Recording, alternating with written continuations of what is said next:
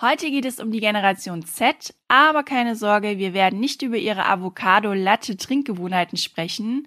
Nein, nein, wir gehen tiefer und beleuchten, was sie antreibt, was sie ängstigt und was sie von uns unterscheidet. Also lehn dich zurück und lass uns in die Welt der Generation Z eintauchen. Daher herzlich willkommen zu Antworten bitte, der Gesellschafts- und Kulturpodcast.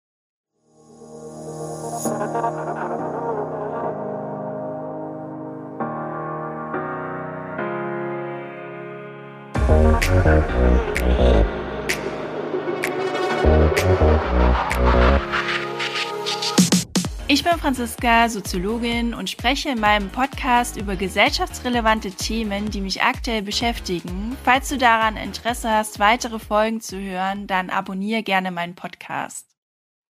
Heute geht es ja um die Generation Z, die wir unter die Lupe nehmen und die Generation Z hat ja alles, was man braucht, um im Leben zu bestehen. Von Technologie über Social Media und auch Lieferdienste, die innerhalb von zehn Minuten vor der Tür stehen. Aber was genau macht die Generation Z eigentlich aus? Bevor wir Antworten auf diese Frage finden, müssen wir uns erstmal fragen, wer zur Generation Z überhaupt gehört. Ganz grob gesagt sagt man, dass alle, die nach 1995 bis 2010 geboren sind, zur Generation Z gehören. Und die Generation Z ist der Nachfolger der Generation Y, die auch Millennials genannt werden.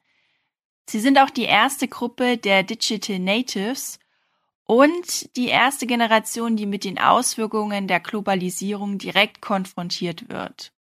Kommen wir nun zu den Merkmalen und Eigenschaften der Generation Z. Die Generation Z ist ohne Zweifel die technologisch versierteste Generation, weil für sie sind Handys und Laptops kein Luxus, sondern eher eine Notwendigkeit. Die Generation Z ist mit Smartphones aufgewachsen und sie können sich auch ein Leben ohne Social Media kaum vorstellen. Sie sind täglich auf sozialen Medien wie Instagram, Snapchat und TikTok unterwegs und nutzen das Internet für die Kommunikation als auch für die Lösung von Problemen.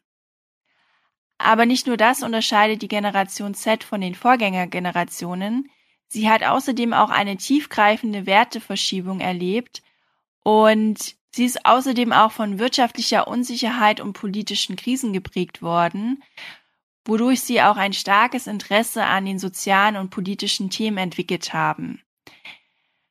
Sie beschäftigen sich vor allen Dingen mit Diversität, Inklusion, Umweltbewusstsein und Gleichberechtigung. So viel zu der groben Einordnung der Generation Z, die natürlich durch diese Prägungen auch ein anderes Verständnis für Arbeit, Freizeit und Beziehungen hat. Die Arbeit steht nämlich bei der Generation Z nicht an oberster Stelle und sie möchten am liebsten, dass die Arbeit sinnstiftend ist und mit ihren Werten und Überzeugungen übereinstimmen. Daher haben sie auch hohe Erwartungen an ihre Arbeitgeber. Sie möchten klare Strukturen, flexible Arbeitszeiten und am liebsten vom Homeoffice aus arbeiten. Da die Freizeit ihre höchste Priorität ist, sind natürlich auch Überstunden für die Generation Z ein absolutes No-Go. Spaß und das Leben zu genießen hat bei der Generation Z einen sehr, sehr hohen Stellenwert. Laut einer Umfrage des Instituts Allensbach von 2022 gaben circa 83 Prozent der Befragten an, dass sowohl Spaß haben als auch das Leben zu genießen erstrebenswert ist. Und was auch ganz interessant ist, ist, dass die Generation Z Kinder zu haben nicht mehr so als wichtig empfindet, im Gegensatz zu den Vorgängergenerationen. Weil bei dieser Umfrage kam auch raus, dass nun 35 Prozent es wichtig finden, Kinder zu haben. In Sachen Beziehungen und Bindungen ist die Generation Z eher unverbindlich und sie pflegen auch ihre Kontakte eher vorwiegend digital. Interessant ist auch, dass mehrere Studien behaupten, dass die Generation Z weniger Sex hat und weniger Alkohol konsumiert. Das klingt im ersten Moment nach einem Widerspruch, weil Spaß am Leben doch eigentlich so einen hohen Stellenwert bei ihnen hat.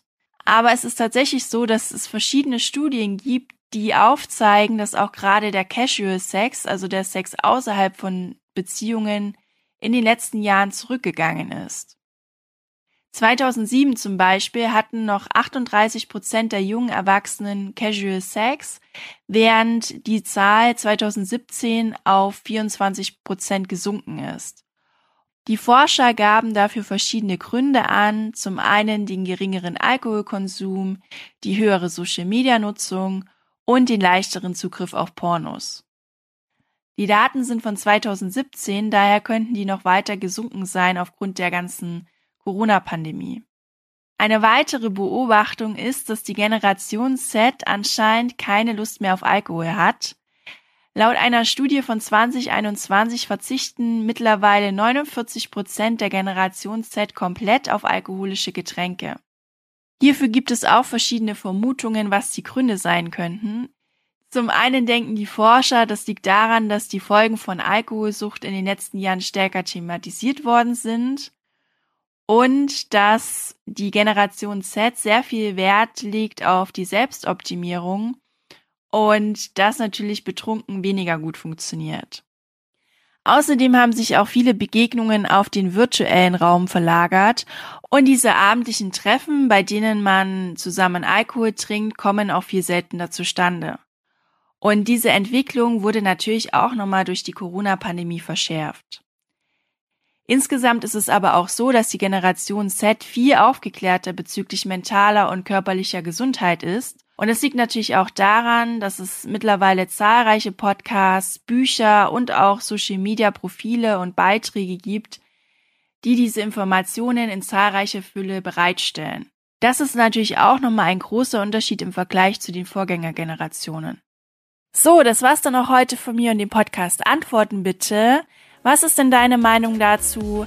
Hast du andere Themenvorschläge? Möchtest du mir auf Insta folgen? Alles dazu gibt es in den Show Notes. Und ich wünsche dir auf jeden Fall noch einen schönen Tag und freue mich schon auf die nächste Folge. Bis bald, deine Franziska.